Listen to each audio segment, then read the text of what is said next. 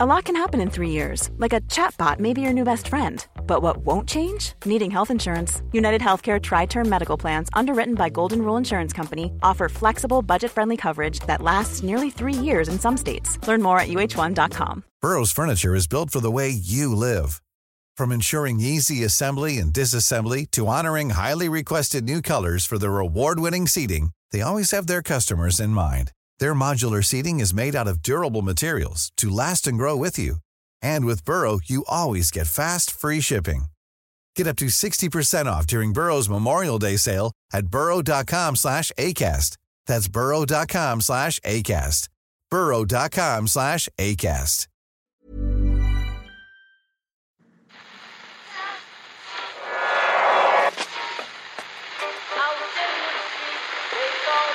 Which one is that? That's the second time it's gone off. They never go home. They never go home. They never go home. Those those those boys. That's yeah. They have asked for that, really. Yeah, you can laugh. That was the World Cup. I'm a little bit of an idealist, but having said that, I want to be like me. You don't know what you're talking about. What did you know? I managed to stay alive for oh, six right, lads, I'm going to leave it there. I'd say it to your face, and I'll say it to you now. Come down Swansfield and we'll see them, won't we? What you doing down here, you shawny man? Oh, you're very welcome to a special Tuesday World Cup edition of the show. We'll be with you Monday to Thursday throughout the tournament here in the Irish Times Second Captain's podcast. I was tempted to start yesterday's programme by saying this World Cup has already had it all, but I did want to leave a little bit of wriggle room, or if just in case something else happened. Mm-hmm. There, there has to be something else that can happen always in these. And things. oftentimes you don't realise what that thing is until it happens. And it turned out that this thing was a manic. I was going to say manic goal celebration. Mm, That's probably the wrong word. It was almost the opposite of manic Mm. by our friend John Brooks of the USA. This ranks right up there with Marco Tardelli in 1982, Bebeto's baby celebration in 1994, which was novel at the time and has become a little bit cliched at this point. Just Damien. Duff's bow in 1990, 1990 in 2002. Mm, yeah, that that Mm. was a hell of a celebration, all right. Sure. But uh, yeah, John Brooks, can you can you describe it as you saw? Okay, uh, USA got a goal after 29 seconds or whatever else through Clint Dempsey. Uh, uh, proud rear guard action finally falls with eight minutes to go. Uh, they concede an equaliser, and it looks like they're out on their feet. They're definitely going to lose the game. Uh, get, a, get a corner kick.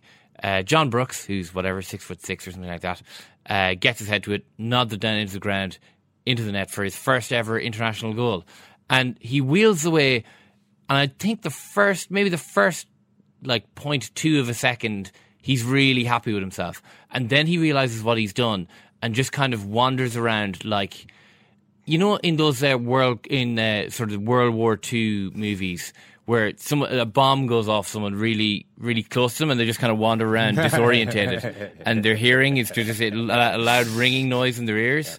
Uh, affecting their balance. That's basically what he did. He kind of wandered around and then he lay down for a little bit and uh, had a little think about how amazing it is to score a goal in the last three minutes of a It was such match. an absurd celebration that even his teammates got a little bit bored after a while and Yeah. just left him to it. They thought, I don't know who he's communicating with here or what he's communicating with here, but we'll leave him to it. We'll let him lie Mm. In the grass and do his thing. He's fine. He's fine. He's he's in a recovery position. uh, we're just going to see out the end of this game. He's probably not a great defender anyway. He's only just been brought Lord in, knows. so we'll just leave him up there and we'll do the. he, do the he did rearguard actually come, he did actually come around though. I mean, he did uh, have one very good defensive header afterwards, so he did manage to regain his composure eventually. Let's head over to Fortaleza. Yeah, you can laugh. That was the World Cup.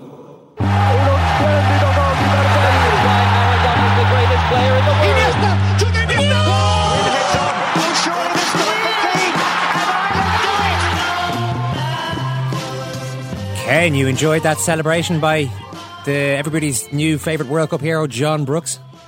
Um, can I be honest? Yeah. Not Yeah. really. Why? Not really. I don't know why, Odo. I kind of wanted Ghana to win the match.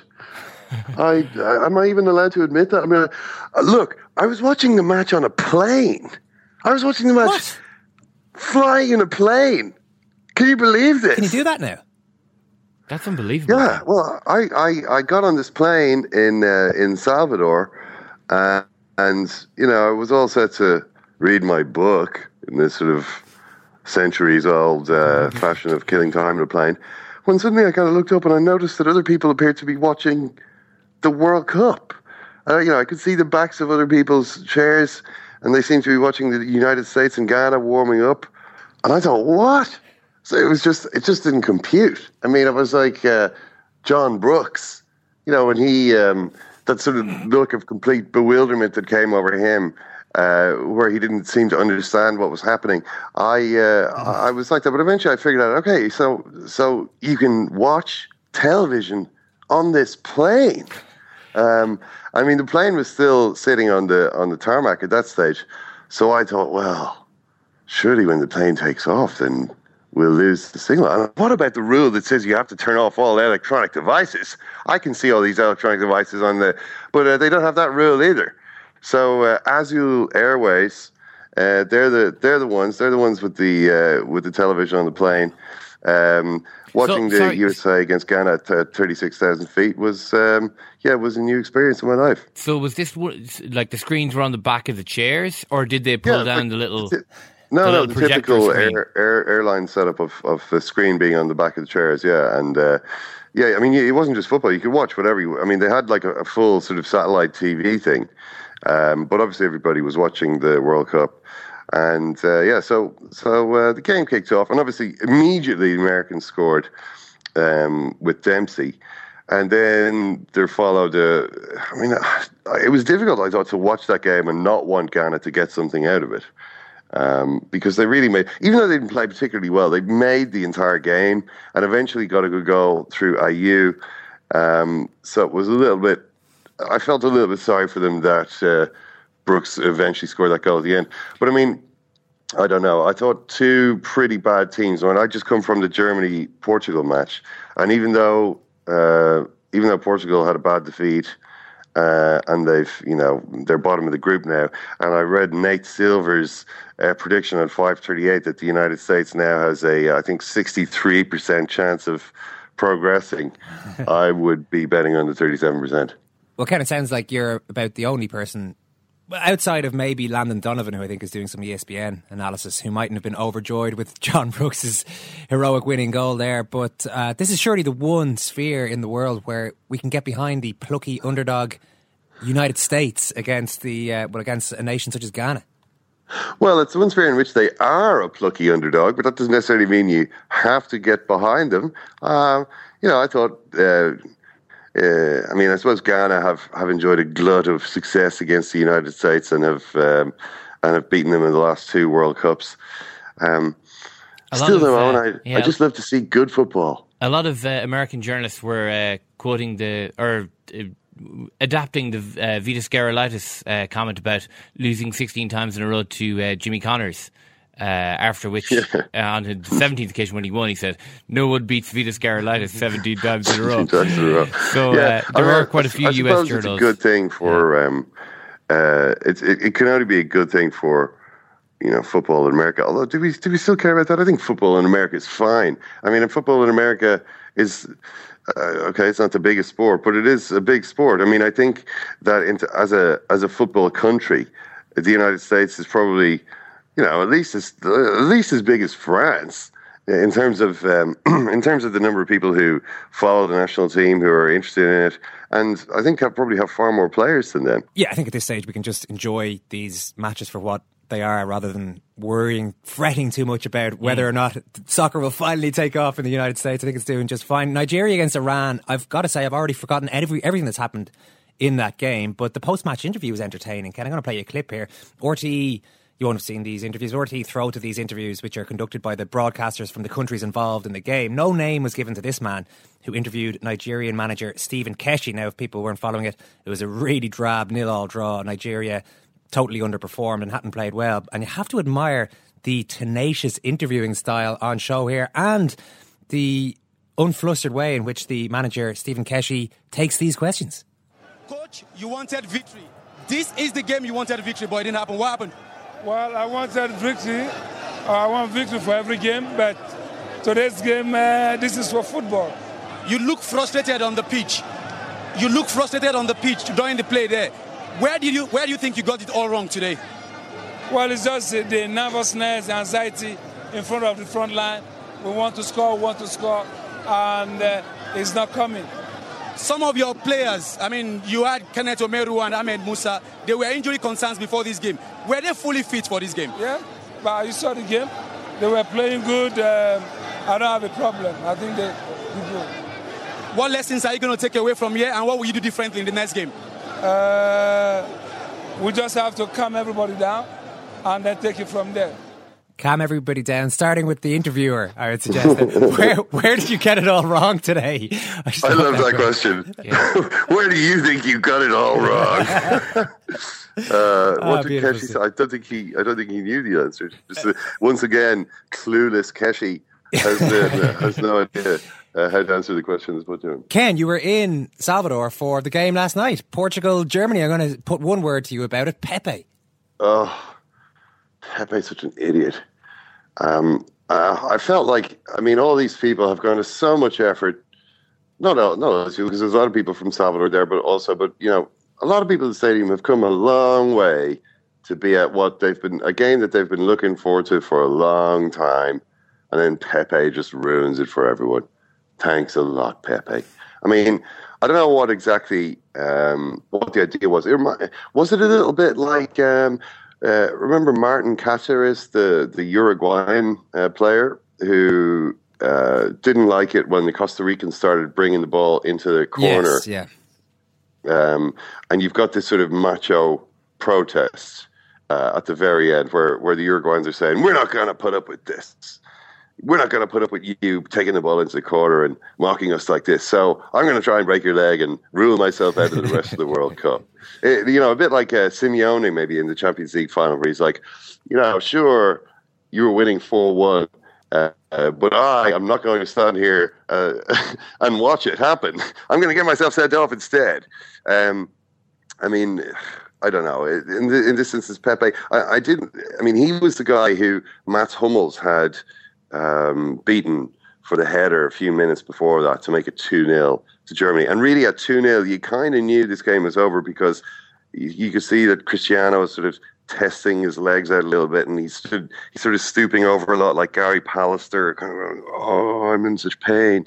And if he's in trouble like that, and remember Hugo Almeida, the centre forward, had already gone off, then it didn't look like Portugal had any way back from two 0 So maybe that maybe a combination of shame at having been the, the man who let Hummel score that second goal, and just frustration, just the knowledge of the fact that they're going to lose anyway, was what made Pepe lose the plot like that. But it was so stupid. I mean, so it's exactly what Muller is trying to get him to do. Like, why would you give Muller the satisfaction of of doing that? I mean, I was watching Ronaldo when it happened. Ronaldo's a captain, you know, and he really looked the man apart from his teammates. I mean, they were all surrounding the referee, and they, it had been the same on the penalty. You know, they were they were all kind of complaining and surrounding the referee, and Ronaldo was just miles away from it all. You know, he just didn't get involved.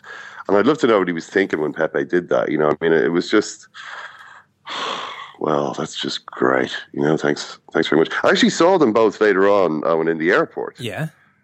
Um, I was in the airport in Salvador, and it's this really, really packed terminal. I mean, it was just crazy. There was way too many people in the terminal. I mean, it seemed like there were several flights boarding at every gate, and there was just these masses of people milling around. I'm trying to find out which which uh, gate their flight was, you know, and it was just.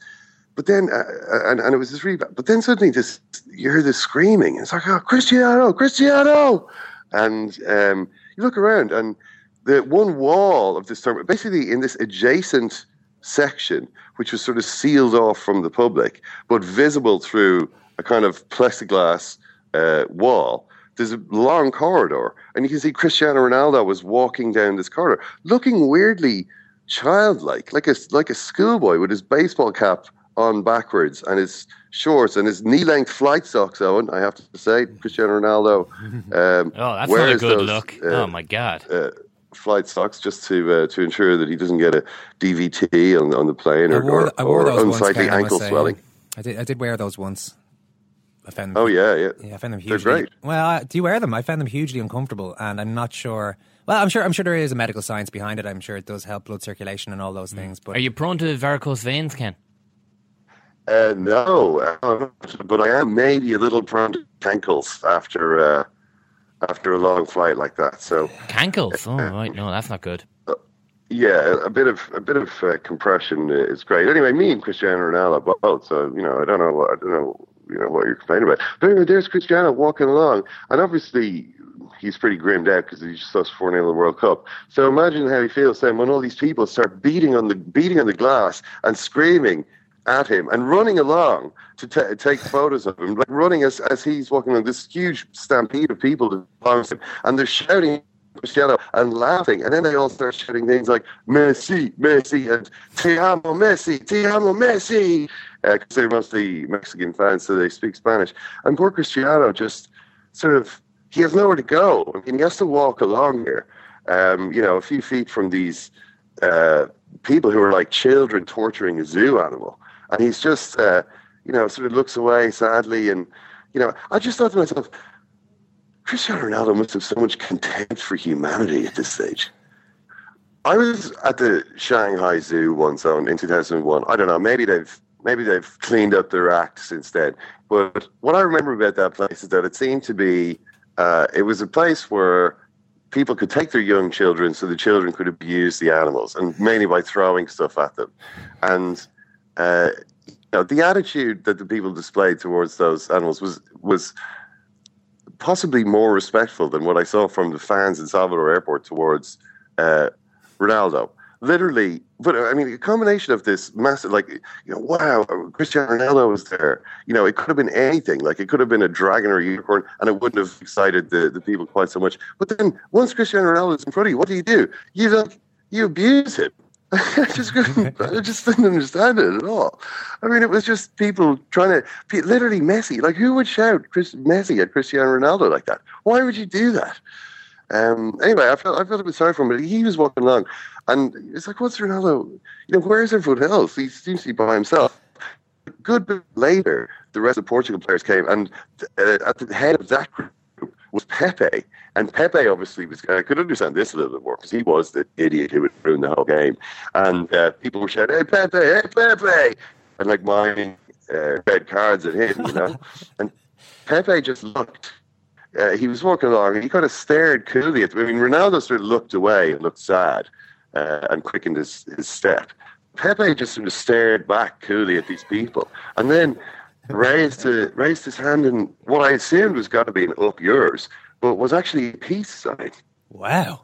Yeah, yeah, that's what I thought. I thought I, I thought maybe Pepe would come and start beating on the glass himself, like um, you know, Mrs. Bouvier, um, except screaming, screaming insults. And uh, but it, but it wasn't like that. He was just really he was chilled out. He was above the fray. And I thought, what? Why can't you just do that when when it's Muller? I mean, you've got I don't know hundreds of people here abusing you and laughing and insulting you, and you don't react to it at all. But when Muller uh, does it, you can't resist the temptation to go over and headbutt him in a World Cup match, in the first half of a World Cup match. Yeah, maybe maybe he just needed to. Maybe he'd cleared the tubes earlier with the with the Muller thing, and and for the next few days he's just going to be totally non-aggressive. All right, we are joined now by Gabriele Marcotti to talk uh, about a, a, couple of those stories that we've been covering so far. Gabriele, great to talk to you for the first time during the competition. I assume you're enjoying the World Cup so far. Yeah, it's uh, absolutely fantastic uh, tournament. I don't think uh, anybody could uh, could complain about it. Um, it's been good. I think it's been it's been different uh, in many ways, and um, I just hope that you know we don't expect it to, to continue at this rate all tournament long because that really would be incredible. Why has uh, what have the differences been from other tournaments, and why have they happened? Do you think? Um, it's a good question. I, I'm not sure. I mean, one obvious thing is that we've had a number of games that have been more open because you've had uh, you've had early goals. Um, I, I I think that certainly um, you know, obviously forced teams to come out more and, and, and opened up play. Um, perhaps uh, the the travel and, and then the environment has also uh, you know led to more mistakes. I think in general defending is poor, um, certainly among the bigger teams, um, and the rest is maybe just down to chance and probability. Gabriel, what did you make of uh, the United States uh, last night against Ghana? Um, it really looked as though Jurgen Klinsmann was going to be facing a pretty awkward press conference where he was going to be talking a lot about Landon Donovan. uh, and then things uh, sort of came up front for him. Yeah, it's, it's remarkable, you know, how um, you know you have best laid plans, and then they, they, they, screw up, and then all of a sudden you, you get a turn of uh, a turn of good fortune. Um, I, I, I thought you know the U.S. had the gift of the early goal, but I thought they almost didn't. You know that they didn't prepare to play with a lead, or um, you know weren't good enough to play with a lead. And Ghana kept knocking and knocking and knocking at the door, and uh, and then equalized, and then uh, you know took that, that huge defensive lap, lapse, and um, and and then Jonathan Brooks to, to, who came on as a sub and hadn't played particularly well at that point, of course, to uh, to score the winner. I don't think you can legislate for that, and and I think you know on balance, Klinsmann knows he's going to have to kick it up several notches um, in the other two games. Belgium, Algeria, Russia, South Korea is the group today, along with Brazil, Mexico's game this evening as well. Are, are, are you as hyped up about Belgium as a lot of football supporters and football pundits seem to be? Well, it was uh, five years ago, almost by chance. I wrote a piece for, for, for the Times.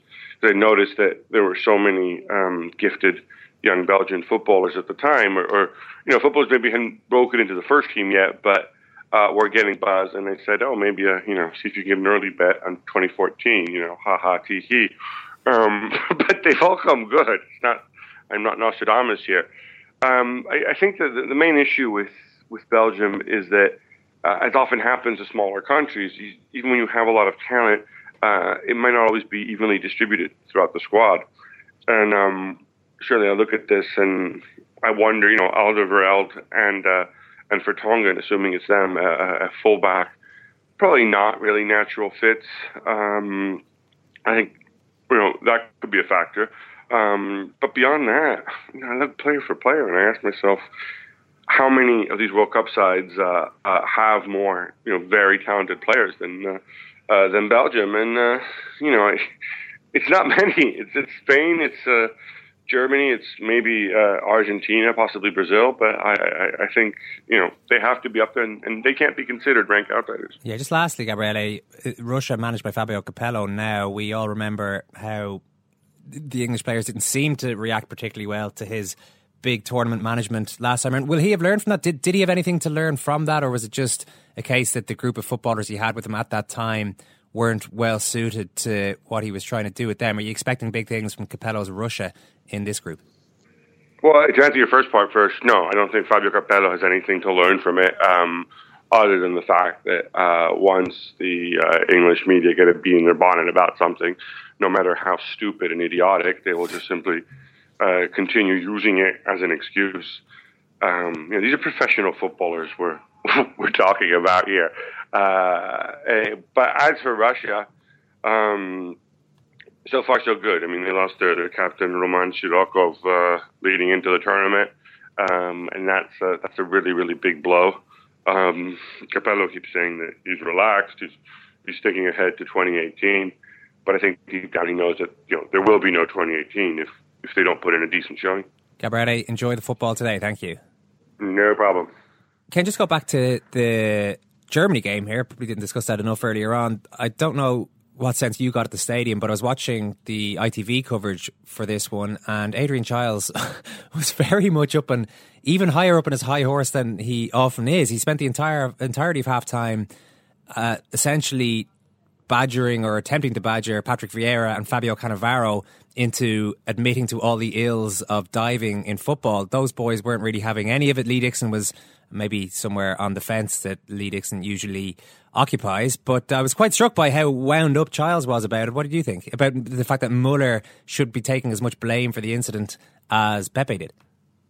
I think Muller just did what any intelligent player would have done, given that he was up against Pepe. Um, I think it's just a, a, little bit of psychological judo from Muller. You know, my opponent has this weakness, therefore, you know, I'll exploit it. And, you know, to be honest, uh, while it was a little bit, it was annoying from my point of view, just because I thought, oh well, this game is now just a waste of time. I mean, we're just sitting here watching Germany have a training exercise for the next, you know, fifty minutes or whatever, whatever, fifty-three minutes.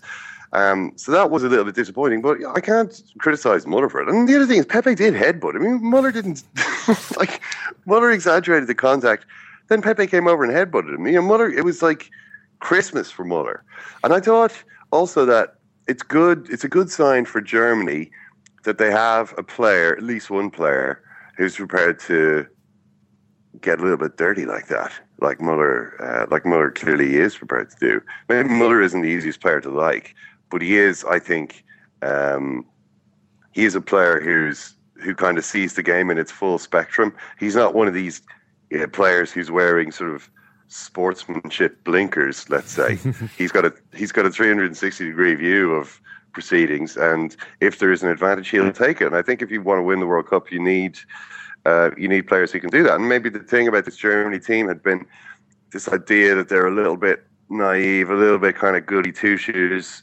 Um, that maybe they don't have some of the old um, German winning qualities of the past. Well, Muller has all those things uh, and an unbelievable goal scoring record in the World Cup. I mean, eight goals in seven games. I mean, he is an incredibly um, and sort of ineffably talented player because he doesn't really look like a player. I mean, he doesn't he doesn't have the physique of a top football player. He doesn't really do a whole lot in the game. And yet, again and again, there he is scoring goals. He always seems to be in the right kind of place. He scores goals in big games all the time. And yeah, I mean, with a player like that, I mean, we, are looking at the Germany team. They don't. The only centre forward in the 23-man squad is Klose, but obviously Muller has shown that he can play there as well. I thought that the German team uh, showed a lot of uh, automatic. Is that? I think they they, they actually. Uh, you know, I mean, I don't mean to. I don't mean to lapse into this cliche here of the Germans being these inhu- inhuman robots. Uh, what I mean is that every time they got the ball, they immediately initiated a move which involved a couple of players. They looked as though they always had an idea of what to do. Um, I mean, they, the the team understood what the team was trying to do. It wasn't like when Portugal got the ball, it was really ad hoc. It was like, oh, you know, where are we on the field? What are we going to try and do? Where's Cristiano Ronaldo? Can we stick it up to the big man? You know, Portugal were playing uh, really, really basic football. I thought for for for a country which has which has had such good footballing teams in the past, it was just sticking up to the big lad. And the big lad in their case was Hugo Almeida. Do you remember, Owen, we were talking about the Jose Mourinho book? Mm. um, the dark side of Jose Mourinho. Yep. That's the guy that Mourinho wanted to sign when he arrived at Real Madrid. Hugo Almeida, the slightly overweight man who Portugal had starting at the at centre forward uh, yesterday. He wanted to sign that guy for Real Madrid. Uh, it's suggested in the Diego Torres book because he's one of the George Mendes players. In fact, George Mendes is one of the is the agent for most of the of the, uh, the Portugal squad. It's unbelievable um, the influence that he has there. But I mean, Hugo Almeida is not a top class player. Um, Germany, on the other hand, a lot more sophisticated, using diagonal balls a lot in behind the fullbacks of Portugal, which was clearly something that worked out beforehand and worked repeatedly that Portugal never had any uh, response to.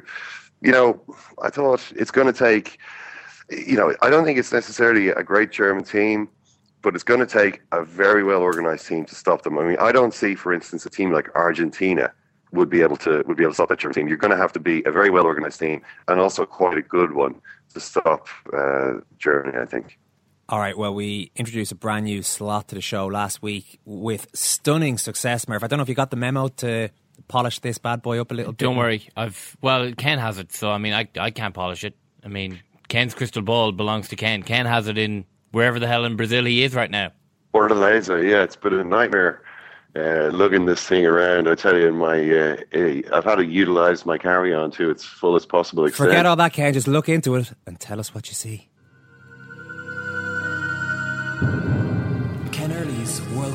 Crystal Ball. And that is why Maradona's the greatest player in the world. He buried the.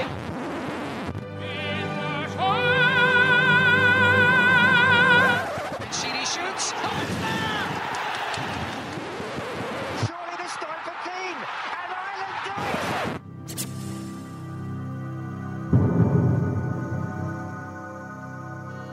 it. Well, Ken, what do you see? I see three men in and one sombrero, and I see sad faces.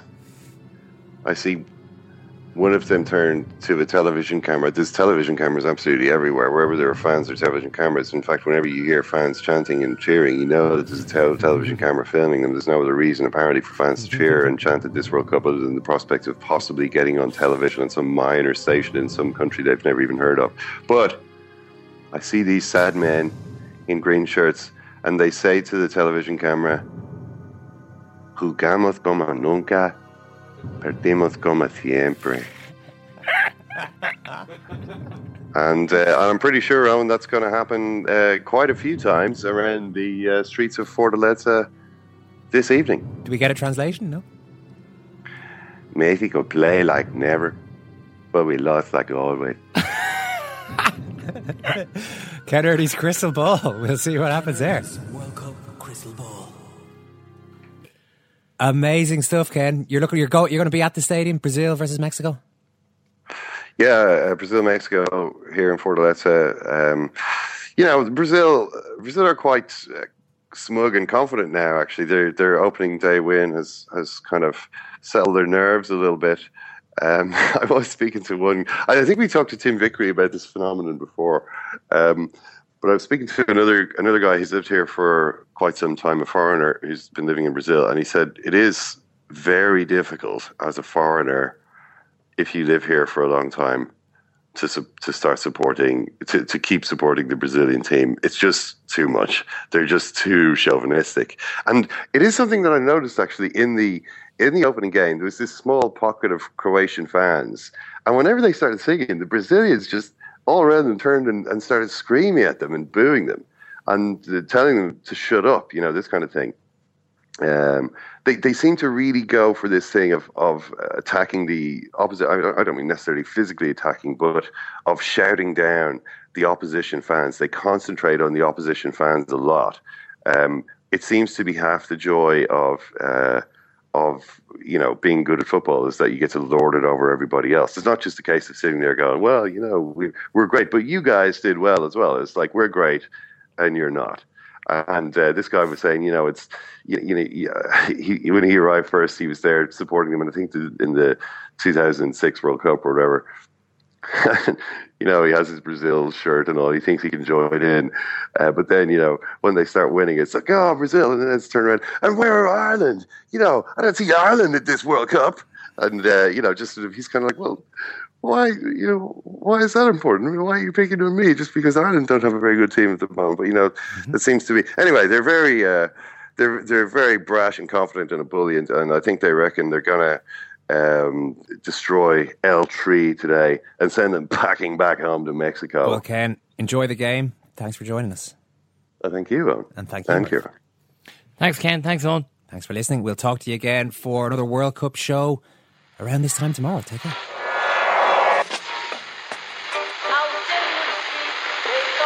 Whose phone is that? That's the second time it's gone off. They never go home. They never go home. They never go home. Those those those boys. Mom deserves the best, and there's no better place to shop for Mother's Day than Whole Foods Market. They're your destination for unbeatable savings, from premium gifts to show-stopping flowers and irresistible desserts. Start by saving 33% with Prime on all body care and candles. Then get a 15-stem bunch of tulips for just $9.99 each with Prime. Round out Mom's menu with festive rosé, irresistible berry chantilly cake, and more special treats. Come celebrate Mother's Day at Whole Foods Market.